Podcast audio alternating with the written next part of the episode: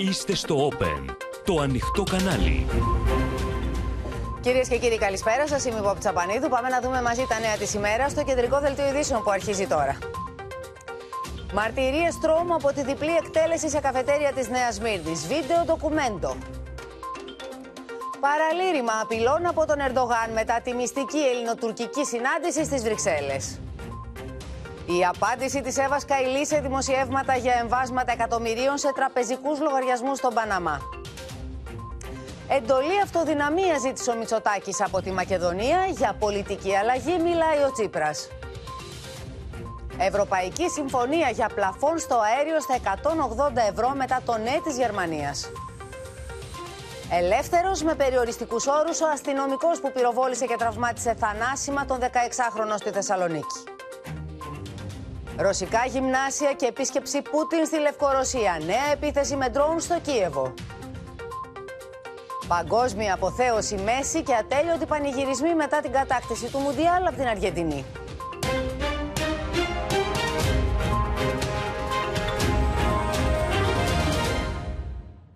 Σοκάρει κυρίες και κύριοι το βίντεο ντοκουμέντο από τη στιγμή που ένας άντρας με κουκούλα και μάσκα χειρουργική εισέρχεται στην καφετέρια στη Νέα Σμύρνη και πυροβολεί τα θύματα του μέσα σε ένα κατάμεστο χώρο. Δύο άντρες έπεσαν νεκροί, μία θαμώνας τραυματίστηκε χωρίς όμως ευτυχώς να κινδυνεύει η ζωή της. Ο δράστης μέσα σε λίγα δευτερόλεπτα έριξε 7 σφαίρες μπροστά στα μάτια δεκάδων ανθρώπων που έπιναν τον καφέ τους πριν εξαφανιστεί τρέχοντας, αφήνοντας τον κόσμο σε κατάσταση πανικού όπως περιγράφουν αυτόπτες μάρτυρες. Χρειάστηκαν μόλις 6 δευτερόλεπτα για να σκοτώσει τον 41 ετών στόχο του και να τραυματίσει θανάσιμα τον 44χρονο που κάθεται μαζί του στο τραπέζι. Όπως αποκαλύπτουν τα σοκαριστικά βίντεο, ντοκουμέντο, ο δράστη εκτέλεσε με χειρουργική ακρίβεια την αποστολή του και κατάφερε να εξαφανιστεί. Μπαίνει ανάμεσα στα εξωτερικά τραπεζοκαθίσματα της καφετέριας στην πλατεία της Νέας Μύρνης. Όλα τα τραπέζια είναι γεμάτα με κόσμο. Βγάζει από τον μπουφάν του ένα πιστόλι και ενρυπή οφθαλμού πυροβολή. Επικρατεί πανικός. Στο σημείο σπέβδουν ασθενοφόρα του ΕΚΑΒ και ισχυρές αστυνομικές δυνάμεις. Οι άνθρωποι καθόντουσαν από εκεί, ήταν κρυμμένο πίσω από τους θάμους, φόραγε χειρουργική μάσκα, έβγαλε και πυροβόλησε και εξαφανίστηκε τρέχοντας. Πέρα κάτι φίλε μου και άκουσαν τους πυροβολισμούς και έτρεξαν σε ένα μαγαζί πιο κάτω. Κλείστηκαν, έκλεισαν παντζούρια και όλα αυτά και περίμεναν μέχρι να έρθει η αστυνομία.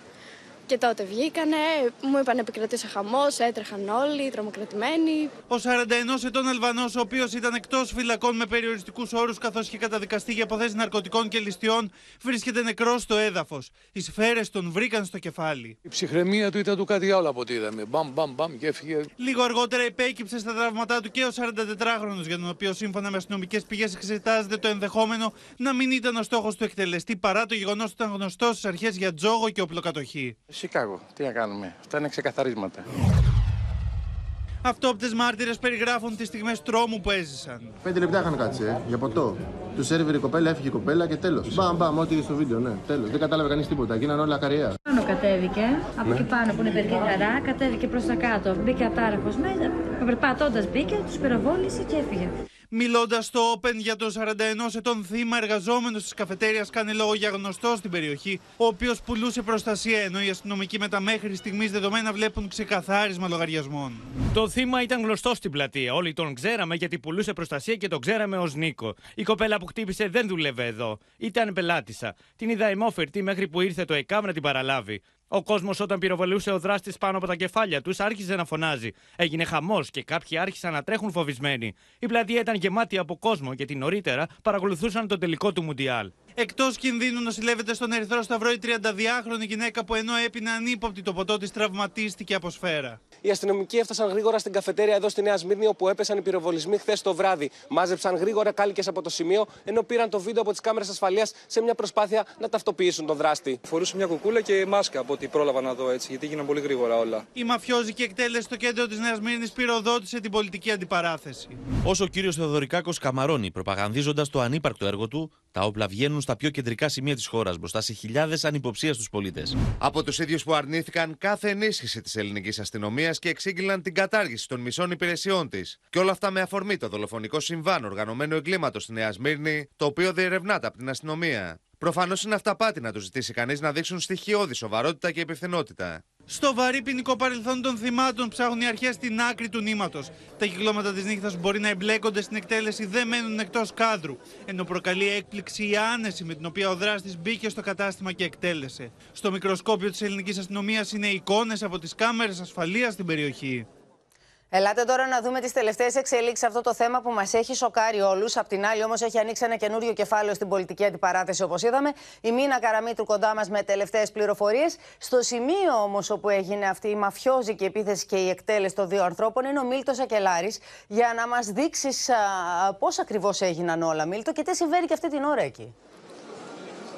Μιλάμε για ένα πάρα πολύ κεντρικό σημείο εδώ στην ε, Νέα Σμύρνη. Ο δράστης, λοιπόν, πριν πάει στην καφετέρια, φαίνεται πως κινούνταν σε αυτό το σημείο. Πίσω μου βλέπετε και μια παιδική χαρά. Πλησίασε πάρα πολύ γρήγορα την καφετέρια και κατάφερε να δει τους ε, δύο άνδρες. Στόχος του, όπως ακούσαμε και στο ρεπορτάζ, ήταν ένα από τα δύο θύματα. Έφτασε και πυροβόλησε στο τρίτο τραπέζι που βλέπετε στο βάθος. Επικράτησε πραγματικά ένας κανονικός πανικός εδώ σε αυτό το σημείο και άρχισε να τρέχει για να διαφύγει. Κινήθηκε λοιπόν δίπλα στην ε, παιδική χαρά. Εδώ, ακριβώς απέναντι από την καφετέρια, ε, όπως βλέπετε και στις εικόνες που δείχνουμε, άρχισε να τρέχει. Η καφετέρια ήταν, σύμφωνα με αυτόπτες μάρτυρες, γεμάτη από κόσμο εκείνη την ώρα. Κατευθύνθηκε προς τα κάτω, προς ε, την οδό Ομήρου. Εκεί κατάφερε να διαφύγει. Φυσικά όλοι κατάφεραν να δουν την τρελή πορεία που ακολούθησε ο ίδιος αμέσως μετά τους ε, πυροβολισμούς. Όλοι έντρομοι, όλοι πανικόβλητοι, όπως είναι και λογικό. Μιλάμε για ένα πάρα πολύ κεντρικό σημείο εδώ στη Νέα Σμύρνη. Στο ένα οποίο, σημείο Μίλτο, το δεν οποίο υπήρχαν μόνο ήξερε οι καλά. ενήλικες οι οποίοι απολάμβαναν το βράδυ τους εκεί. Ήταν όπως μας είπες και μια παιδική χαρά. Φαντάζομαι και κάποια παιδιά θα ήταν εκεί με τις οικογένειές τους για να ακούσουν αυτούς τους πυροβολισμούς, να δούνε τι συνέβαινε, να περάσουν δηλαδή και αυτοί αυτό το σοκ. Ακριβώς έτσι είναι. Βλέπετε την παιδική χαρά στα δεξιά μου. Ένα σημείο το οποίο ήταν γεμάτο με κόσμο. Ένα σημείο με παιδιά, με γονείς οι οποίοι ήταν εδώ, απολάμβαναν το βράδυ της Κυριακής. Όπως ακούσαμε να λένε και εργαζόμενοι, όπως επίσης και αυτόπτες μάρτυρες. Εκείνη την ώρα η πλατεία ήταν γεμάτη από κόσμο. Νωρίτερα έχει ποδοσφαιρικό αγώνα, οπότε καταλαβαίνετε πως όλες οι καφετέρειες, όλα τα μαγαζιά ήταν γεμάτα εκείνη τη στιγμή. Και φυσικά επικράτησε ένας κανονικός πανικός όταν πυροβόλησε ο δράστης για τουλάχιστον 7 φορές. Ήταν αρκετοί εκείνοι οι οποίοι άρχισαν να τρέχουν για να διαφύγουν. Πολλοί μάλιστα δεν πίστευαν και αυτό που είχε συμβεί. Και βέβαια δεν πίσταμε στα μάτια τους αυτοί που έβλεπαν έναν άνθρωπο να φεύγει με την κουκούλα, με το όπλο στο χέρι μετά τους πυροβολισμούς. Να σε ευχαριστήσουμε πολύ, Μίλτο. Για να πάμε στη Μίνα Καραμίτρου, γιατί Μίνα, η κοπέλα η οποία νοσηλεύεται, χτυπήθηκε η κοπέλα αυτή, καθόταν έπαιρνε τον καφέ της με την αδελφή της και χτυπήθηκε στα καλά καθούμενα από μία σφαίρα. Ευτυχώς δεν κινδυνεύει η ζωή της, αλλά μίλησες στους αστυνομικούς και τι πληροφορίες έδωσε. Και θα μπορούσε μάλιστα, Πόπη, όπως αποκαλύφθηκε, να είναι τα πράγματα τραγικά για την ίδια. Αυτό το οποίο την έσωσε, πρέπει να σας πω, είναι το γεγονός ότι καθόταν στο μπαρ, όπως είπε στους αστυνομικούς, όρθια. Γιατί αν ήταν καθιστή, επειδή καθόταν ακριβώς πίσω από τα δύο θύματα, από τους δύο άνδρες δηλαδή που δέχτηκαν την επίθεση, τότε οι σφαίρες ε, θα την έβρισκαν στο κεφάλι. Μίλησε λοιπόν στους αστυνομικούς, είπε κάποια πρώτα πράγματα. Τους είπε ότι ήμουν με την αδερφή μου στο μπαρ, πίσω ακριβώς από το τραπέζι που κάθονταν οι δύο άνδρες που είναι νεκροί. Ήμασταν όρθιες και μιλούσαμε με τον ιδιοκτήτη του καταστήματος. Ήμουν πλάτη και δεν είδα το δράστη την ώρα που μπήκε. Άκουσα τους πυροβολισμούς και έβλεπα τον πανικό στο μαγαζί. Στην αρχή δεν κατάλαβα ότι είχα τραυματιστεί, μέχρι που είδα τα αίματα. Λίγα δευτερόλεπτα πριν εισβάλλει ο δράστη στο μαγαζί, αλλάξαμε θέσεις με την αδερφή μου. Αλλιώς θα ήταν αυτή τώρα στη θέση μου και ευτυχώς που ήμασταν όρθιες, αλλιώς θα με έβρισκε η σφαίρα στο κεφάλι. Όσον αφορά τώρα την έρευνα των αρχών, να σας πω ότι οι αξιωματικοί των ανθρωποκτονιών ε, εκτιμούν πόπι ότι οπωσδήποτε υπήρχε κάποια ομάδα υποστήριξης και ότι οπωσδήποτε υπήρχε και ένα άτομο το οποίο παρέλαβε από κάποιο σημείο το οποίο είχε συμφωνηθεί νωρίτερα τον εκτελεστή για να τον απομακρύνει από το σημείο. Σίγουρα μιλάμε για ξεκαθάρισμα λογαριασμών, σίγουρα μιλάμε για ένα μαφιόζικο χτύπημα, όμως Θέλω να σας πω ότι βλέποντας το βίντεο, οι αξιωματικοί των ανθρωποκτονιών, που έχουν δει και άλλα βίντεο από εκτελέσεις στη χώρα μας, μας έλεγαν ότι το συγκεκριμένο άτομο, το οποίο φαίνεται να είναι νεαρής ηλικίας, είναι πολύ πιθανό να έχει κάνει κάποια λάθη, ειδικά τη στιγμή που μπήκε μέσα στην καφετέρια και ειδικά τη στιγμή που έχει σηκώσει το όπλο και αρχίσει να πυροβολεί. Μάλιστα. Ωραία. Οπότε θα περιμένουμε τα νεότερα από- από τις έρευνες. Να σε ευχαριστήσουμε πολύ. Και ελάτε τώρα, κυρίες και κύριοι, να αλλάξουμε θέμα.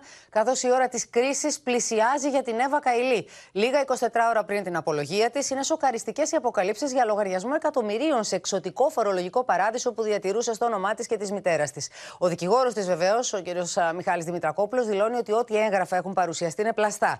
Ενώ παράλληλο, ο Δημήτρης Αβραμόπουλος απαντά για τη συμμετοχή του στη ΜΚΟ του Ιταλού πρώην Ευρωβουλευτή Παντσέρη. Αυτά είναι τα έγγραφα που δημοσίευσε ο Ισπανικός Οργανισμός Ακτιβιστών κατά της διαφθοράς στο Twitter.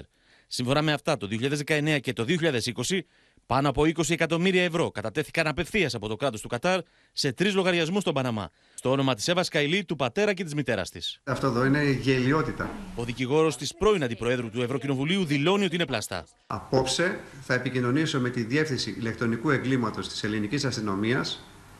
Θα δώσουμε αυτά τα έγγραφα προκειμένου να διαπιστωθεί ο πλαστογράφος. Και επίσης κάνω έκκληση στον κύριο Βουλιώτη ώστε να έχουμε και την επίσημη επιβεβαίωση ότι αυτά τα έγγραφα είναι όλα πλαστογραφημένα.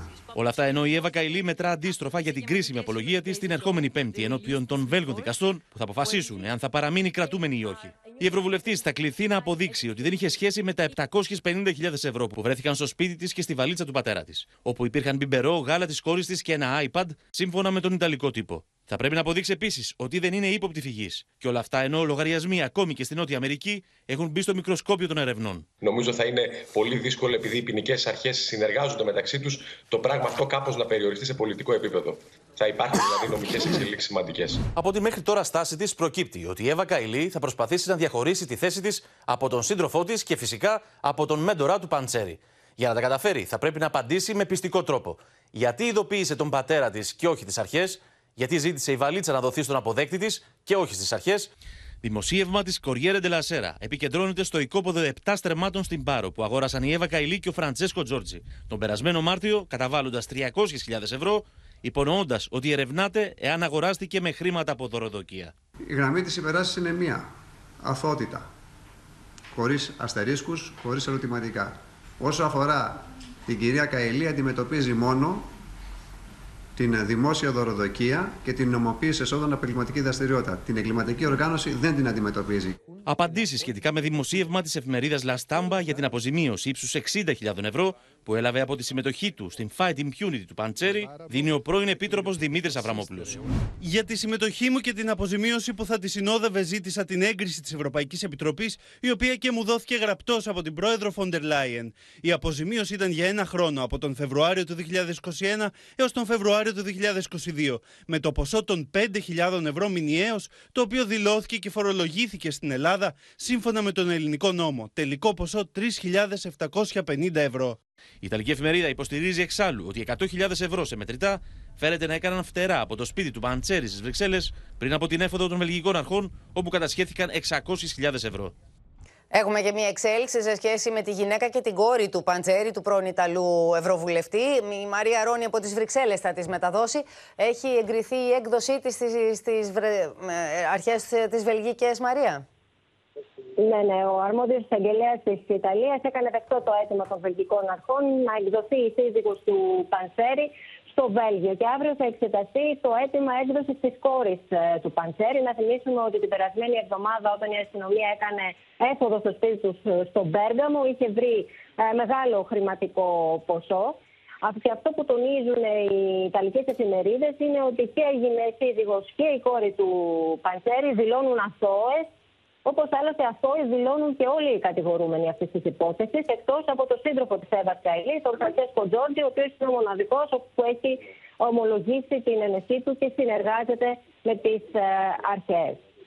Ε, τώρα, σε ό,τι αφορά την υπόθεση της Εύα Καηλή, να θυμίσουμε ότι στις 22 Δεκεμβρίου η βελγική δικαιοσύνη θα κρίνει αν θα παραμείνει προφυλακισμένη ή όχι μέχρι την δίκη της.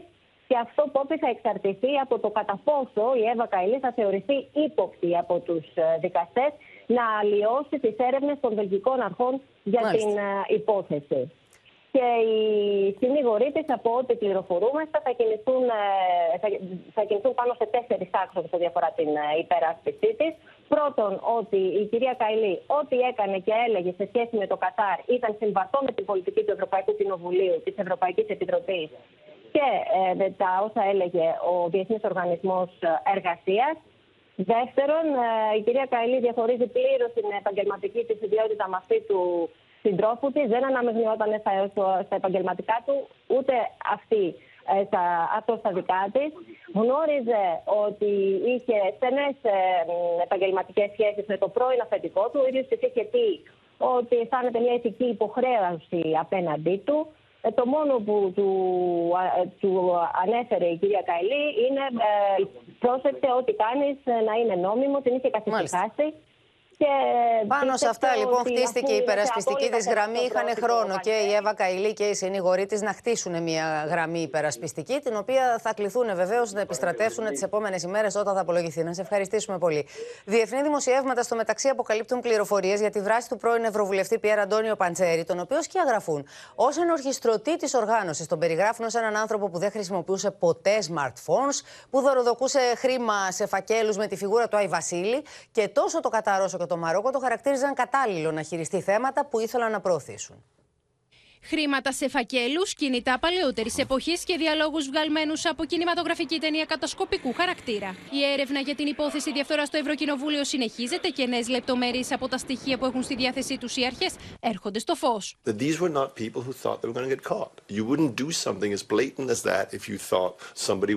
Σύμφωνα με τη βελγιακή εφημερίδα Λεσουάρ, το σπίτι του φερόμενου ως εγκέφαλου της υπόθεσης, πρώην Ευρωβουλευτή και είναι επικεφαλής της μη κερδοσκοπικής οργάνωσης Fight Immunity, Αντώνιο Παντσέρη, βρίσκονταν για καιρό υπό παρακολούθηση από τις βελγικές αρχές. Σε μια υποκλαπή σας συνομιλία που παρουσιάζει η Ιταλική εφημερίδα La Repubblica, εμφανίζεται στις 10 Οκτωβρίου ο Αντώνιο Παντσέρη να δίνει στον επικεφαλή των Ευρωπαϊκών Συνδικάτων, Λούκα Βινσεντίνη, τρεις φακέλους με μετρητά. Οι φάκελοι αυτοί, που υπολογίζεται ότι περιείχαν 50.000 ευρώ, είχαν πάνω του στη φιγούρα του Άγιου Βασίλη. Μοιάζουμε σαν εκείνους στη συμμορία των 11. Αστιεύτηκε ο Πανσέρη που φέρεται να μην συνεργάζεται με τις αρχές και να αρνείται οποιαδήποτε ανάμειξή του στο κύκλωμα διαφθορά. Ο Βινσεντίνη, που αρχικά είχε τεθεί υποκράτηση, αλλά στην πορεία αφέθηκε ελεύθερο, έπεισε του Βέλγου δικαστέ ότι τα χρήματα αυτά αποτελούσαν δωρεά μια μη κερδοσκοπική οργάνωση στην εκστρατεία εκλογή του στη Διεθνή Συνομοσπονδία Συνδικάτων. Luca Visentini, the Secretary General of the International Trade Union Confederation, participated in an event at the NGO earlier this year. He was arrested and then released by Belgian police. Η δεύτερη αντίδραση από το Κατάρ μετά το ξέσπασμα του σκανδάλου στις Βρυξέλλες ήρθε με τη μορφή της απειλής, καθώς το Εμμυράτο αφήνει ανοιχτό το ενδεχόμενο να μπλοκάρει τη ροή φυσικού αερίου προς την Ευρώπη. Το Κατάρ εξακολουθεί να αρνείται οποιαδήποτε εμπλοκή στο σκάνδαλο. Την ίδια στιγμή, ωστόσο, ο Εμμύρης Αλθάνη, σύμφωνα με τη Λα Ρεπούμπλικα, φέρεται έτοιμος να απομακρύνει τον Υπουργό Εργασίας, που είχε άμεσες επαφές με την Ευρωπαϊκή Ένωση. Και όλα αυτά ενώ σε πλήρη εξέλιξη βρίσκονται οι έρευνες των αρχών για το Μάροκο Γκέιτ, το οποίο φαίνεται πως προϋπήρχε. de M. Panzeri à défendre les points de vue du Maroc qui convenaient au Maroc, à contrer la campagne pour les droits de l'homme. Pendant près d'une dizaine d'années, Panzeri, avec l'aide de son fidèle assistant Francesco Gheorghi, il devient le VRP du Maroc auprès des institutions européennes. Γαλλικό δίκτυο μάλιστα παρουσίασε εμπιστευτικό έγγραφο του 2011, το οποίο υπέγραφε ο Μαροκινός πρέσβης σήμερα στην Πολωνία και με το οποίο υποδείκνει τον Αντώνιο Παντσέρη ως τον κατάλληλο για να χειριστεί τα θέματα που απασχολούσαν το Μαρόκο. Για το σκάνδαλο διαφθοράς που κλονίζει το Ευρωκοινοβούλιο, μίλησε στο Open και την ευλαβία, ευλαμπία, με συγχωρείτε, Ρέβη, ο επικεφαλής της Διεθνούς Αρχής Διαφάνειας. Όπως θα δούμε, δεν αποκλείει, καθώς οι έρευνες είναι σε εξέλιξη, να έρθουν στο φως περισσότερα στοιχεία και για άλλα πρόσωπα που ενέχονται στην υπόθεση. What do you believe happened? Probably what triggered this this particular um, scandal, the scandal around the alleged uh, bribing by Qatar, is the sheer scale of the amounts of money involved, hundreds of thousands of euros. And I think, uh, from what we know, the Belgian authorities have been investigating this uh, since uh, uh, the middle of the year. Uh, so it's a huge investigation. and and it affect and it involves huge sums of money. Why would Qatar want to interfere in EU affairs? It's a critical time for Qatar. The World Cup is going on there, uh, and it needs to portray a positive image. And so, uh, the uh, whatever the European Parliament says about human rights and labor rights in Qatar is important. It has an impact. the Parliament has no formal powers in that area, but it has a strong platform, and so uh, whatever it says can have an impact on uh, on, on Qatar's reputation uh, and and also then on uh, on, on its economy and on the uh, the in particular the, the World Cup. Most countries uh, that seek to influence the parliament do that in a responsible, above board manner. Obviously, not bribing MEPs, but seeking to convince them with arguments. Uh, but it looks like uh, in this case uh, they resorted to uh, cash payments rather than trying to convince MEPs. Some EU officials are adamant the Qatar corruption probe concerns a few individuals. Others say the road goes much steeper. What do you think? We still don't know. So uh, uh, we know that a number of people have been named publicly, uh, but we also know that the investigations are, are going on, and we expect that as the police, as the judicial authorities speak with the people who've been arrested, people who are being questioned, um, that more information will come to light. How many types and what kind of lobbies are there? There's many lobbyists in Brussels. Uh, uh, some say tens of thousands, um, and uh, most of those are people who represent legitimate interest uh, and whose voices need to be heard. But there is also um, uh, a minority of lobbyists who do not stick to the rules, uh, who operate below the radar, and who may resort to uh, what we call the dark arts of lobbying, um, which is things like using cash payments or using gifts uh, or other ways to influence the uh, decision making process that, that are unacceptable. Ελάτε τώρα να δούμε τα εθνικά μας θέματα με τους συναδέλφους. Είμαστε σε σύνδεση με την Κωνσταντινούπολη, τη Μαρία Ζαχαράκη, το Βερολίνο, τον Παντελή Βαλασόπουλο, η Αλεξία Τασούλη κοντά μας, όπως επίσης και η Γεωργία Γαραζιώτη. Διότι η όποια ελπίδα για αποκατάσταση των διάβλων επικοινωνίας μεταξύ Αθήνας και Άγκυρας μετά τη συνάντηση της Συμβούλου, της Συμβούλου του Πρωθυπουργού αλλά και του εξαπορρίτων του Ερντογάν στις Βρυξέλλες, τορπιλίζεται από τη νέα διπλή απειλή του Τούρκου Προέδρου. Ο Ταγί Περντογάν έδωσε εντολή στους Τούρκους πιλότους να αναχαιτίζουν δυναμικά τους Έλληνες και απείλησε με πυραυλική επίθεση και πάλι τη χώρα μας.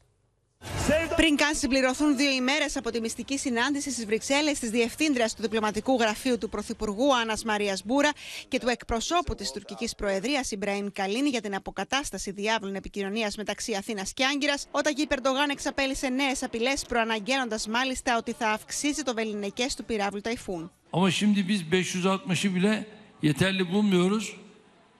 Geçen hafta bir görüşme yaptım. Nedir dedim nihai durum. Dediler ki biz bin kilometreyi yakalayacağız. İnşallah Sayın Cumhurbaşkanı. E şimdi tabii bunu duyunca Yunan e, hoplamasın mı? Ο Ερντογάν δεν σταμάτησε εκεί. Απείλησε με θερμό επεισόδιο στο Αιγαίο και χρησιμοποιώντα ω κομπάρσο ένα νέο, επανέλαβε την απειλή ότι θα έρθουν μία νύχτα ξαφνικά. Veya bugün gene Ege'de bazı çılgınlıklar yaptılar. Tabii bizimkiler de gerekeni yaptı. E ya yapma işte rahat dur. Bizimle uğraşma. Bizim sizinle Ege'de dalaşma diye bir şeyimiz yok. Buna geçmişte hep it dalaşı derlerdi. Arkadaşlara dedim ki ya bu ifade çok çirkin. Eğer rahat durmazlarsa gereğini yaparsınız. Bir gece ansızın Sayın O Cumhurbaşkanı kadar. sizlerin deyişiyle. O kadar. İşte gencimiz yetişiyor. Bak ne diyor? Bir gece ansın gelebiliriz. Sizin gibi gençlerle beraber evet Allah biz o birilerine bir gece ansızın gelebileceğimizi gösterdik ve göstereceğiz. Η αντίδραση της Αθήνας ήταν άμεση και ήρθε από τον Νίκο Δένδια που επισκέπτεται το Βελιγράδι. Greece will continue to defend its sovereignty and its sovereign rights in the context of international law and international law of the sea. And we will spare no lawful means to defend those rights. Την ανάγκη αποκατάστασης διάβλου με την Άγκυρα υπογράμμισε ο Υπουργός Άμυνας, μιλώντας στους κοινοβουλευτικούς συντάκτες. Είναι λογικό και επιβεβλημένο να ανοίξει ξανά ο διάβλος επικοινωνίας μεταξύ Αθήνας και Άγκυρας. Οι διπλωματικές πηγές ξεκαθαρίζουν ότι σε κάθε περίπτωση η Ελλάδα παραμένει αναποχώρητη από τις εθνικές κόκκινες γραμμές. Πάμε λοιπόν τώρα στην Αλεξία Τασούλη, γιατί είδαμε ότι έγινε η συνάντηση στις Βρυξέλλες, η συνάντηση μεταξύ ελληνικής και τουρκικής πλευράς. Αλλά αμέσως μετά είδαμε τον Ερντογάν να συνεχίζει το ίδιο ποίημα, το ίδιο παραμύθι με τις απειλές και μάλιστα να το κλιμακώνει περαιτέρω. Ναι, ακούγεται αντιφατικό να υπάρχει αυτή η δήλωση του Ταγί Περντογάν που ακούσαμε πριν από λίγο. Ή η προηγούμενη απειλή του ότι θα χτυπήσουμε με πυράβλους ε, στην Αθήνα. Όμως για την κυβέρνηση Πόπη, τον μείζον είναι να υπάρχει έστω ένας ανοιχτός διάβλος επικοινωνίας που θα λειτουργήσει ως βαλβίδα αποσυμπίεσης, ότι είναι κρίσιμο σε αυτή τη συγκαιρία. Αύριο, μάλιστα, συνεδριάζει και το ΚΙΣΕΑ στο Μέγαρο Μαξίμου, όπου θα συζητηθούν και αυτές οι εξελίξεις. Η κυβέρνηση είναι ικανοποιημένη από την ε, συνάντηση της κυρίας Μπούρα με τον Ιμπραήμ mm-hmm. Καλίν, αλλά όπως μου έλεγαν αρμόδιες πηγέ, απέχουμε πολύ από το να υπάρξει μια ελληνοτουρκική συνάντηση σε ανώτερο επίπεδο, εκτός εάν ο Ερντογάν αλλάξει τακτική, χαμηλώσει τους ε, τόνους, κάτι όμως που δεν φαντάζει πιθανό, αφού έχει εντάξει την επιθετική του ρητορική προς την Ελλάδα καθαρά στην προεκλογική του ατζέντα, Πόπη. Καθημερινά τον ακούμε να εξαπολύει απειλές, να μιλάει δηλαδή σε τέτοιους τόνους. Πάμε λοιπόν στη Μαρία Ζαχαράκη στην Κωνσταντινούπολη. Υπάρχει περίπτωση να αλλάξει ρητορική ο Ερντογάν, υπάρχει περίπτωση να κάνει λίγο πίσω, να αποκλιμακώσει την κατάσταση. Και πώς αξιολογείται αυτή τη συνάντηση Μπούρα Καλίν στις Βρυξέλλες, Μαρία, στην Τουρκία; Για, για την Τουρκία, απόφαση συνάντηση στις Βρυξέλλες μεταξύ Μπουρακαλίν και οι δηλώσεις του Ερντογάν το Σάββατο είναι για την Τουρκία λοιπόν δύο διαφορετικές εξελίξεις, η οποία δεν επηρεάζει μία την άλλη. Δεν είναι συγκοινωνούντα δοδοχεία. Η πολιτική ανάλυση σήμερα λοιπόν εδώ δεν ασχολήθηκε σήμερα σχεδόν καθόλου με τις δηλώσεις που έκανε ο Ερντογάν για την Ελλάδα. Δεν αποτέλεσε δηλαδή τροφή για προβληματισμό ότι κάτι επίκειται να γίνει στο πεδίο μεταξύ Ελλάδας-Τουρκίας. Όσον αφορά όμως τη συνάντηση Μπούρα Καλίν, διατυπώθηκε η άποψη εδώ από αρθρογράφους, ε, φιλοκυβερνητικούς θα τους λέγαμε, ότι πίσω από αυτή την εξέλιξη κρύβονται οι Ηνωμένες Πίσω δηλαδή και από τη Γερμανία. Ότι δηλαδή η Ουάσιντον έχει αναθέσει στη Γαλλία και τη Γερμανία το ρόλο του καλού και κακού μπάτσου στην Ανατολική Μεσόγειο και ότι ε, επειδή δεν θέλουν να χάσουν την Τουρκία εκεί, βάζουν τη Γερμανία τώρα να παίξει αυτό το ρόλο, ώστε να φέρει δηλαδή τις δύο χώρες κοντά. Και το γνωρίζουν πολύ καλά ε, όλες αυτές οι χώρες που αναφέραμε, όλοι οι παίκτες. Τα βήματα λοιπόν που γίνονται στη διεθνή διπλωματία δεν σημαίνουν τίποτε άλλο παρά αυτό υποστηρίζουν στην Τουρκία. Θέλουν να κρατούν ζεστή και κοντά την Τουρκία Τουρκία και στην Ανατολική Μεσόγειο. Και όσον αφορά βέβαια τη ρητορική Ερντογάν, ο Τούρκος πρόεδρος κάνει το ίδιο όπως με όλες τις χώρες με τις οποίες έχει προβλήματα.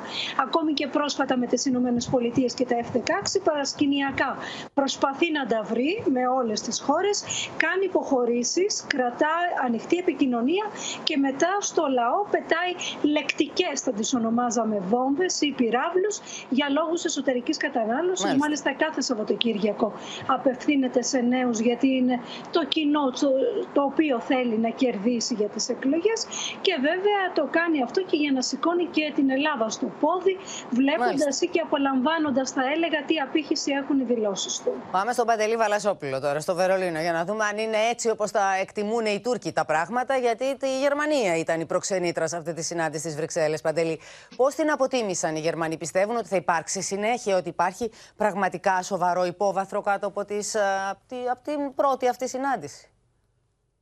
Καλησπέρα. Να πούμε ότι ερωτήθηκε σήμερα στο κυβερνητικό briefing ο εκπρόσωπος της καγκελαρίας, ο εκπρόσωπος του Όλαφ Σολτς, ο κύριος Χέμπεστραιτ, και είπε: Ναι, μπορώ να επιβεβαιώσω, έγινε αυτή τη συνάντηση. Δεν μπορώ να σας πω το περιεχόμενο. Έχουμε συμφωνήσει να υπάρχει εμπιστευτικότητα.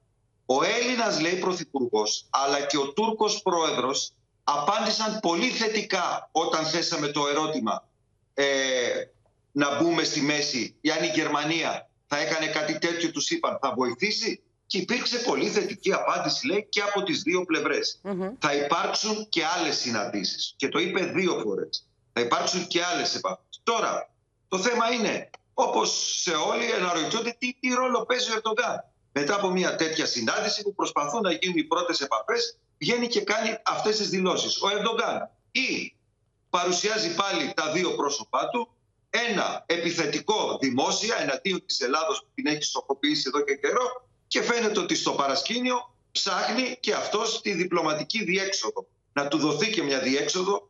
Ε, από την άλλη, ο Καλίν. Μήπως ο Καλίν έχει πάει από δική του πρωτοβουλία; Πολύ δύσκολο. Ο Καλίν είναι διπλωμάτης, προσπαθεί να βρει μια λύση και αυτός αλλά θα είναι πολύ δύσκολο να πήγαινε χωρίς να έχει την έγκριση του κύριου Ερντογκάν. Το δεξί του χέρι. Ο είναι πιο έχει... εμπιστός του άνθρωπος είναι. Αποκλείεται να κάνει Ακριβώς. κάτι χωρίς την έγκρισή του. Έτσι. Ο Ερντογκάν μπορεί μπροστά να γαυγίζει που λέμε, αλλά φαίνεται ότι αναζητάει μία λύση ε, στο παρασκήνιο.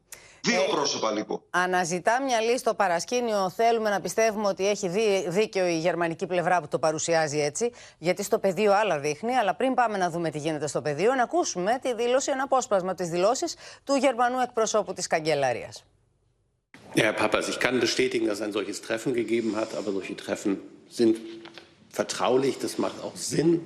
Der griechische Ministerpräsident und auch der türkische Präsident hatten sich beide sehr positiv auf Anfragen aus Deutschland ähm, geäußert, ähm, ob wir bei einem solchen Treffen behilflich sein können. Dieses Treffen hat jetzt stattgefunden. Es wird weitere Kontakte folgen, aber zu Inhalten dieses Gesprächs Vertraulichkeit vereinbart.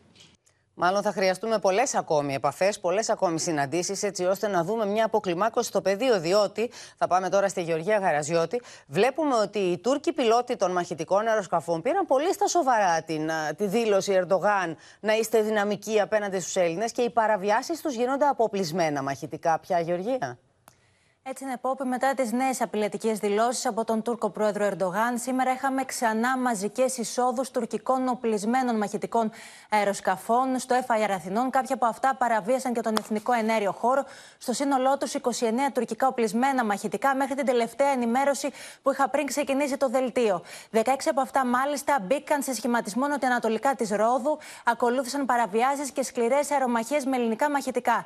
Οι Τούρκοι Πόπη πρέπει να, πρέπει να σου πω ότι κάθε μέρα από την προηγούμενη προηγούμενη εβδομάδα γίνονται όλο και πιο προκλητικοί. Η κατάσταση είναι εκρηκτική πλέον στο Αιγαίο. Τα τουρκικά μαχητικά αργούν να φύγουν προς Ανατολή, επιμένουν να παραμένουν στο Αιγαίο με τον κίνδυνο ατυχήματος να αυξάνεται και να είναι όλο και πιο κοντά. Ενδεικτικό της κατάστασης, να σου πω, είναι ότι τα αεροσκάφη ετοιμότητας πλέον δεν απογειώνονται μόνο από τις βάσεις και τις μοίρες πρώτης γραμμής, όπως είναι το Καστέλι, η Σκύρος και η Λίμνος, αλλά είναι έτοιμα και οπλισμένα να απογειωθούν σχεδόν Μάλιστα. από όλες τι αεροπορικές βάσεις της χώρας με μια εντολή πόπη να λοκάρουν τα τουρκικά μαχητικά.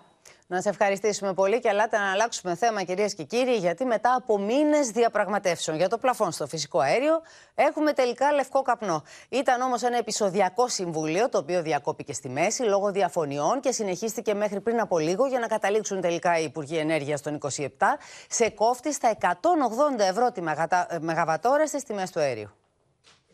Επιτέλους, συμφωνία για πλαφόν στο αέριο με τους Ευρωπαίους Υπουργούς Ενέργειας να θέτουν τον πύχη του κόφτη στα 180 ευρώ τη Μεγαβατόρα, δίνοντας έτσι τέλος στο πολύμηνο θρίλερ των διαπραγματεύσεων. Σήμερα η Ευρώπη πήρε μια ιστορική απόφαση για την αντιμετώπιση της ενεργειακής κρίσης. Η Ελλάδα αποδείχθηκε ακόμα μια φορά πρωτοπόρα στις κοινές πολιτικές των κρατών μελών. Την πρόταση υπερψήφισε τελικά και η Γερμανία. Η Αυστρία και η Ολλανδία απήχαν της ψηφοφορίας, ενώ η μόνη που καταψήφισε ήταν η Ουγγαρία. Ο μηχανισμός θα δεθεί σε εφαρμογή στις 15 Φεβρουαρίου και θα ενεργοποιείται σε περίπτωση που η τιμή ΤΕΤΕΦ θα ξεπερνά αυτό το όριο για τρεις συνεχόμενες ημέρες και εφόσον είναι μεγαλύτερη κατά 35 ευρώ σε σχέση με το καλάθι τιμών του υγροποιημένου φυσικού αερίου. Καταφέραμε να φτάσουμε σε μια πολύ σημαντική συμφωνία για ανώτατο όριο στο φυσικό αέριο. Έτσι η Ευρώπη θα έχει μια δέσμη μέτρων που θα τη βοηθήσουν να προετοιμαστεί για τον επόμενο χειμώνα και να προστατεύσει τους πολίτες και τις επιχειρήσεις από τις ακραίες διακυμάνσεις των τιμών. Πριν φτάσουμε στην τελική συμφωνία, προηγήθηκε σκληρή μάχη, καθώς η πρόταση τέθηκε δύο φορές σε ψηφοφορία. Την πρώτη φορά η Γερμανία, Ολλανδία και Λουξεμβούργο αντέδρασαν ζητώντας να περάσει πρόταση με συνενετική διαδικασία και όχι ψηφοφορία. Ισπανοί και Βέλγοι κατηγόρησαν τη Γερμανία πως δεν θέλει συμφωνία, με αποτέλεσμα η Τσεχική Προεδρία να αναγκαστεί να διακόψει προσωρινά. Germany has, uh, has asked for strong safeguards with regard to security of uh, supply, but also stability uh, both on the energy and on the financial market. These are concerns that we all share. It's not a, a concern of, of Germany alone. Ο πύχης για το πλαφόν χαμήλωσε κατά περίπου 100 ευρώ από την αρχική πρόταση της Κομισιόν για να επιτευχθεί συμφωνία. This gives a really strong signal also to the markets on how we want to deal with this unprecedented situation. Οι τελευταίες εξελίξεις αλλά και η άνοδος θερμοκρασίας στην κεντρική Ευρώπη διατηρούν το δίκτυο ΤΕΤΕΦ στην περιοχή των 110 ευρώ τη Μεγαβατόρα. Αν έχετε επιλέξει και γυρίσατε, αν ήσασταν στο φυσικό αέριο, για τη θέρμανση του σπιτιού σας στο πετρέλαιο θέρμανσης, τότε τα νέα δεν είναι ευχάριστα. Το πετρέλαιο ακριβένει μεν, ωστόσο επιδοτείται. Πάμε στο Γιάννη Φόσκολο να δούμε πώς γίνεται αυτό, πώς το καταφέρνουμε στην πράξη αυτό. Ακούσαμε λοιπόν σήμερα τον Υπουργό Οικονομικών, τον κύριο Χρήστο Σταϊκούρα, να λέει πω θα παραταθεί η επιδότηση, η κρατική επιδότηση στην Αντλία στο πετρέλαιο θέρμανσης. Ήταν ένα μέτρο το οποίο το είχαμε προεξοφλήσει, το είχαμε πει και εδώ mm-hmm. από το Open ότι θα παραταθεί. Όχι όμως το ίδιο ύψος που είναι σήμερα. Δηλαδή, να εξηγήσουμε αμέσως τι εννοούμε. Σήμερα λοιπόν η κρατική επιδότηση στην Αντλία είναι στα 25 λεπτά λεπτά του ευρώ ανά λίτρο και θα πάει στα 15 λεπτά του ευρώ ανά λίτρο για το πρώτο τρίμηνο του 2023. Έχουμε δηλαδή ένα ψαλίδι στην κρατική επιδότηση της τάξης των 10 λεπτών ανά λίτρο. Γιατί συμβαίνει αυτό, Διότι έχουν πέσει οι τιμές στη χονδρική. Θα δούμε όμως πώς θα εξελιχθεί η πορεία της τιμής από εδώ και πέρα. Και έχουμε ετοιμάσει ένα παράδειγμα για να δείξουμε ακριβώ. Για να καταλάβουμε πώς θα πληρώνουμε. για να καταλάβουμε πώς θα πληρώνουμε. Σήμερα λοιπόν η τιμή είναι στο 1,122 ευρώ το λίτρο. Σου θυμίζω πως είχε ανοίξει τον Οκτώβριο κοντά στο 1,4. Χωρίς την επιδότηση, δηλαδή αν δηλαδή βγάζαμε την κρατική επιδότηση σήμερα, θα ανέβαινε αυτομάτως η τιμή στο 1,222 ευρώ το λίτρο, δηλαδή 10 λεπτά πάνω. Α, ε, ε, έχουμε επίσης και την έκπτωση στα διηληστήρια. Αν αφαιρεθεί και η έκπτωση στα διηληστήρια, θα πάει πάνω και από το 1,222. Δεν είχαμε όμως νέα σήμερα μόνο για το πετρέλαιο θέρμανσης και την επιδότηση. Είχαμε και για τα α, τέλη κυκλοφορίας των αυτοκινήτων. Έτσι. Έχουμε δίμηνη παράταση, έτσι θα μπορέσουν να εξοφλήσουν οι οδηγοί τα τέλη κυκλοφορίας χωρίς πρόστιμο μέχρι τα τέλη Φεβρουαρίου. Ακριβένουν οι υπερσυνές τιμές. Οι υπερσυνές τιμές με το ίδιο σύστημα. Έχουμε όμως μπαράζ πληρωμών που ξεκίνησε ήδη και ολοκληρώνονται τις mm -hmm. επόμενες μέρες πριν τα Χριστούγεννα. Να τα πούμε γρήγορα. Αύριο επιταγή ακρίβειας 250 ευρώ σε συνταξιούχους και επιδοματούχους του ΟΠΕΚΑ, ευάλωτα νοικοκυριά. Επίσης, αύριο 20 Δεκεμβρίου έχουν ξεκινήσει αυτές οι πληρωμές στα τακτικά επιδόματα του ΟΠΕΚΑ. 21 Δεκεμβρίου πληρώνεται το επίδομα θέρμανσης, προκαταβολή και η πρώτη δόση. Και από τις 21 στι 23 Δεκεμβρίου οι συντάξεις. Πολλά επιδόματα στη ζωή μας τελευταία. Ένα ακόμα θα δούμε τώρα λοιπόν. Να σε ευχαριστήσουμε Γιάννη Φόσκολη. Από το Φεβρουάριο λοιπόν κυρίες και κύριοι και για 6 μήνες θα είναι διαθέσιμη στους δικαιούχους η ψηφιακή πλατφόρμα για τις αιτήσεις του Market Pass. Της επιδότησης δηλαδή του 10% στις αγορές τροφίμων για περίπου 8,5 εκατομμύρια Έλληνες. Η ρύθμιση κατατίθεται αύριο προς ψήφιση, προκαλεί όμως πολιτική αντιπαράθεση, με τους πολίτες ωστόσο να κρατούν πολύ μικρό καλάθι. Τώρα στα γεράματα θα μάθουμε να δουλεύουμε και το τηλέφωνο τα έχω δώσει στα παιδιά να τα διενεργούν. Προβληματίζονται οι ηλικιωμένοι δικαιούχοι του Market Pass για το πώς θα χρησιμοποιήσουν την ψηφιακή κάρτα μέσω κινητού τηλεφώνου από το Φεβρουάριο που θα μπει σε εφαρμογή για 6 μήνες το επίδομα τροφίμων. Με πάνω από 70 και δεν μπορώ να χρησιμοποιώ αυτά. Η κάρτα αγορών θα μπορεί να εξαργυρωθεί σε παντοπολία, σούπερ μάρκετ, κρεοπολία, ζαχαροπλαστεία, γαλακτοπολία, αρτοποιία, διάφορα καταστήματα τροφίμων και λαϊκές αγορές αρκεί να υπάρχει POS. Στην ε, αναβροχιά καλό και το χαλάζει. Μάζευε και ασύν και ρόζες, έτσι λένε μέρα στο χωριό μου. Ω μια μικρή ανακούφιση υποδέχονται οι πολίτες το νέο επίδομα αγορών, έχοντας όμως πολλά ερωτήματα για την τελική εφαρμογή και την αποτελεσματικότητά του. Προβληματισμός επικρατεί σε συνοικιακές επιχειρήσεις, καθώς τα μεγάλα σούπερ μάρκετ, οι καταναλωτές θα μπορούν να αγοράζουν με το Market Pass όλων των ειδών τα προϊόντα. Από ό,τι είδαμε και στις προηγούμενες κινήσεις, ο κόσμος οδεύει προς το σούπερ μάρκετ.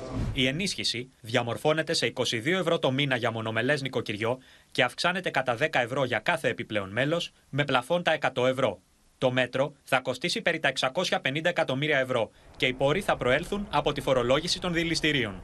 Το πλεόνασμα από την οικονομική ανάπτυξη πρέπει να επιστρέφεται πίσω στους συμπολίτες μας και ειδικά στους πιο αδύναμους. Και αυτό κάναμε και αυτό κάνουμε. Αυτό σημαίνει προοδευτική πολιτική. Να παίρνεις από τους λίγους για να δίνεις στους πολλούς. Η κυβέρνηση λειτουργεί ως επιταχυντής αυτής της κρίσης. Μπορεί μέρος της ακρίβειας να είναι αυτό που λένε εισαγόμενο, αλλά η εσχροκέρδεια δεν είναι εισαγόμενη. Είναι ελληνική. Και πλέον είναι να αποτελεί μια κανονικότητα παντού. Η ηλεκτρονική πλατφόρμα για τις αιτήσεις θα ανοίξει προς τα μέσα Φεβρουαρίου και η πρώτη πληρωμή θα γίνει στα τέλη Φεβρουαρίου. Όσοι επιλέξουν την ψηφιακή κάρτα θα λαμβάνουν το επίδομα κάθε μήνα εντός της πρώτης εβδομάδας. Όσοι διαλέξουν πίστοση στην τράπεζα θα λάβουν το 80% του ποσού στο λογαριασμό τους σε δύο πληρωμές, μία στο τέλος Φεβρουαρίου και μία στο τέλος Μαΐου. Το θέμα των υποκλοπών εξακολουθεί να αποτελεί πεδίο σφοδρής πολιτικής σύγκρουσης. Όμως η αναφορά του εισαγγελέα του Αριού Πάγου για εκτεταμένους φορολογικούς ελέγχους σε δημοσιογράφους και εκδότες μετά το δημοσίευμα που τον παρουσίαζαν να παρεμποδίζει η έρευνα της ΑΔΕ για τις παρακολουθήσεις, έβαλε απέναντί του τόσο τις ενώσεις των εργαζομένων στον τύπο, όσο και πολιτικά πρόσωπα από την αντιπολίτευση. Η Ένωση Δικαστών ζητά να μην εμπλακεί η δικαιοσύνη στην πολιτική σύγκρουση. Μια μερίδα του τύπου. Την αντίδραση των δημοσιογραφικών ενώσεων προκάλεσε η ηχηρή απάντηση Ντογιάκου στην κριτική που δέχτηκε από μερίδα του τύπου, αλλά και αναφορές του εισαγγελέα του Αριουπάγου σε πιθανή διενέργεια φορολογικών ελέγχων σε μέσα μαζικής ενημέρωσης. Ίσως όμως ένας εκτεταμένος φορολογικός έλεγχος σε αυτούς τους ολίγους αποκαλύψει πολλά και ενδιαφέροντα δεν είναι δυνατόν να χλεβάζουν και να απαξιώνουν δικαστικούς και εισαγγελικούς λειτουργούς. Κανείς δεν μπορεί να επιφυλάσει για τον εαυτό του ή τον κλάδο, τον οποίο υπηρετεί μια άτυπη μορφή ασυλίας απέναντι στη δημόσια κριτική. Γενικού περιεχομένου δηλώσεις όπως αυτές που ακούστηκαν στην Ένωση Δικαστών και Εισαγγελέων θίγουν ένα ολόκληρο κλάδο και προκαλούν δικαιολογημένα, κατά την άποψή μας, την εντύπωση μιας αδικαιολόγητης γενικευμένης στοχοποίησης. Ο Ισίδωρος Δογιάκος δέχεται εχμές από στελέχη της αξιωματικής αντιπολίτευσης, την ώρα που η Ένωση Δικαστών και Εισαγγελέων εκφράζει ανησυχία για το ενδεχόμενο εμπλοκή της δικαιοσύνης στην πολιτική αντιπαράθεση. Τα μέλη της Ένωσης Δικαστών και Εισαγγελέων εκφράζουν την ανησυχία τους για την προσπάθεια του πολιτικού συστήματος ο θεσμός της δικαιοσύνης να εμπλακεί στις αντιπαραθέσεις των εκπροσώπων του. Το να μιλάει έτσι ο κύριος Ντογιάκος θα πει πως δεν έχει αντιληφθεί ότι γίνεται μια πολύ μεγάλη ιστορία συγκάλυψης ενός τεράστιου σκανδάλου και ότι με τον τρόπο που τοποθετείται και με τον τρόπο που κινείται αυτή τη στιγμή η δικαιοσύνη δημιουργείται η εντύπωση ότι η δικαιοσύνη είτε αδρανεί ηθελημένα είτε δρανεί ενώπιον μιας ευρύτερης υπόθεσης εξυπηρέτησης ενός υψηλού σκοπού που εμπροκειμένου μάλλον θα είναι να μην υπάρξει πολιτική αλλαγή στη χώρα. Η υπόθεση των υποκλοπών εξακολουθεί να παραμένει στον πυρήνα της προεκλογικής πλέον αντιπαράθεσης. Εμείς είμαστε με τη δικαιοσύνη, είμαστε με τους νόμους, είμαστε με τη δικαιοσύνη και εσείς υιοθετείτε ό,τι τα ρηπαρά δίκτυα λένε. Εάν ήσασταν ως κυβέρνηση διοργανώτρια αυτού του παγκόσμιου κυπέλου, δεν υπήρχε μία στο εκατομμύριο πιθανότητα οι Αργεντινοί και ο Μέσης να πάρουν το παγκόσμιο κύπελο. Δεν υπήρχε περίπτωση να μην είχατε βάλει την Εθνική Υπηρεσία Πληροφοριών να τους παρακολουθήσει, να μην είχατε βάλει τον ποδοσφαιρικό Ντογιάκο και τον ποδοσφαιρικό Γεωργιάδη να απειλήσει το Μέση με φορολογικούς ελέγχους. Θα είχατε στήσει με το Πρέταντορ παρέμβαση στο ΒΑΡ. Το παγκόσμιο κύπελο και τον τελικό και τους ποδοσφαιριστές κλάσεως Μέση προσπαθείτε να το προσεγγίσετε με όρους β' τοπικού. Οι ορίζοντες, οι πολιτικοί, μέχρι εκεί φτάνουν. Τα πολιτικά κόμματα κινητοποιούν όλες τις δυνάμεις τους και περιγράφουν τους στόχους τους με τη χώρα να οδεύει προς τις κάλπες μες στο 23, τον Πρωθυπουργό να παίρνει τις αποφάσεις τους στις γιορτές, όπως είπε. Ο Κυριάκος Μισδοδάκη από την Ημαθία ζήτησε αυτοδυναμία και ο Αλέξης Τσίπρας μίλησε για πολιτική αλλαγή πολιτικής με ανακατεύθυνση των πόρων του Ταμείου Ανάκαμψης. Θέλω εδώ στην Ημαθία να σπάσουμε όλα τα ρεκόρ ως προς το εκλογικό μας αποτέλεσμα. Έχουμε όραμα, έχουμε σχέδιο, έχω μια ξεκάθαρη εικόνα για το που θέλω η Ελλάδα να είναι το 2030, μια τελείως διαφορετική χώρα από αυτήν την οποία παραλάβαμε το 2019 και θέλω αυτό το όραμα να το κάνουμε όλες και όλοι μαζί πράξη. Μήνυμα νίκης και συσπήρωσης της Νέας Δημοκρατίας εν ώψη των εκλογών έστειλε ο Κυριάκος Μητσοτάκης από την Ημαθία, χαρακτηρίζοντας κρίσιμη την εκλογική αναμέτρηση.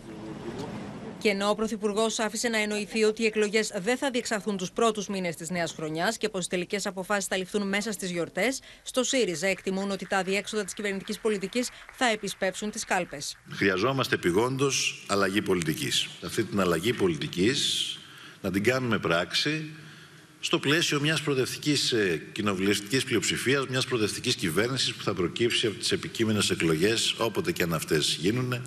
Αλλά όλοι γνωρίζετε ότι ήδη έχουμε μπει σε μια μακρά ή μικρότερη, θα το δείξουν οι επόμενες μέρες, προεκλογική περίοδο. Την ίδια ώρα, φωτιά στις ήδη τεταμένες σχέσεις Νέας Δημοκρατίας Πασόκο έβαλε ο χαρακτηρισμός social καμένο που απέδωσε ο Πρωθυπουργός τον Νίκο Ανδρουλάκη. Τα πράγματα εδώ είναι συγκεκριμένα. Για δικούς σας λόγους, για δικούς του λόγους, ο πρόεδρος του Πασόκ έχει αποφασίσει τη συμπόρευση με το ΣΥΡΙΖΑ έχει αποφασίσει να γίνει παρακολούθημα του κυρίου Τσίπρα. Ο κύριος Καμένος είναι σάρξ εκ της σαρκός του κόμματός του. Η Δημοκρατική Παράταξη δεν είχε ποτέ και δεν θα έχει ποτέ στο μέλλον καμία διάθεση να συγχρονιστεί με τέτοιες δυνάμεις. Στη Χαριλάου Τρικόπη πάντως μιλούν για κυβέρνηση από την πρώτη Κυριακή με ισχυρό Πασόκ, βάζοντας τους δικούς τους όρους. Να καταργηθεί το άρθρο 10 που ψήφισε η Νέα Δημοκρατία για το Εθνικό Σύστημα Υγείας. Θέλω να πιστεύω ότι κανένας δεν θα κάνει δεύτερη Κυριακή.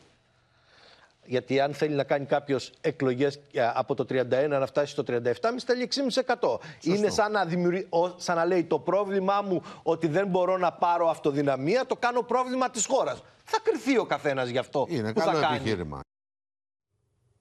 Νέα μαζική επίθεση με ντρόουν των ρωσικών δυνάμεων στην Ουκρανία τα ξημερώματα, κυρίως στο Κίεβο, ενώ η Μόσχα κατηγορεί το Κίεβο ότι βομβάρδισε νοσοκομείο στο Δονιέτσκ. Όμως, τις ανησυχίες της Δύσης για εμπλοκή και της Λευκορωσίας στον πόλεμο, γύρει επίσκεψη Πούτιν στο Μίνσκ και οι κοινές ασκήσεις που πραγματοποιούν οι δύο χώρες. Στο αεροδρόμιο του Μίνσκ υποδέχεται ο Αλεξάνδρ Λουκασέγκο τον Βλαντίμιρ Πούτιν με μια αγκαλιά. Ο Ρώσος πρόεδρος βρίσκεται στη Λευκορωσία για τη συσφίξη των σχέσεων των δύο χωρών στην πρώτη του επίσημη επίσκεψη από το 2019 και συνοδεύεται από τους Σεργέη Σοϊγκού και Σεργέη Λαυρόφ. Οι δύο ηγέτες ανακοίνωσαν ότι κατασκευάζεται πυρηνικό σταθμό παραγωγής ενέργειας στη Λευκορωσία και μίλησαν για την εκπαίδευση προσωπικού στη χώρα. в самых различных областях. Мы действительно в последнее время много уделяли внимания вопросам безопасности, сотрудничества на международной арене. И в целом мы должны быть удовлетворены тем, как выстраиваются наши отношения на этом треке. Με τη συνάντηση αυτή, φουντώνουν τα σενάρια στη Δύση για ενεργό συμμετοχή τη Λευκορωσία στο πλευρό τη Ρωσία, εάν υπάρξει μια δυναμική επίθεση κατά τη Ουκρανία. Захист кордону, як з Росією, так і з Білоруссю, це теж постійний пріоритет. Готуємось до усіх можливих оборонних сценаріїв. Και ενώ ο Πούτιν και Λουκασέγκο συνομιλούν, Ρώσοι στρατιώτες που αποτελούν την περιφερειακή ομάδα στρατευμάτων που συστάθηκε τον Οκτώβριο συνεχίζουν την αντατική εκπαίδευσή τους στη Λευκορωσία. Εκπαιδεύονται στα όπλα, στις βολές, στα δεθωρακισμένα, ώστε να αποτιμηθεί η ετοιμότητά τους και το αξιόμαχο. Την ίδια ώρα, μια ακόμη μαζική επίθεση με περισσότερα από 20 Ιρανικά drones να απειλούν το Κίεβο εξαπέλυσε η Ρωσία τα ξημερώματα σύμφωνα με τις Ουκρανικές αρχές. Όσα δεν αναχαιτίστηκαν από την αεράμινα, έπληξαν ενεργειακό σταθμό που τυλίχθηκε στις φλόγες. Δύο άνθρωποι τραυματίστηκαν, ενώ σπίτια καταστράφηκαν.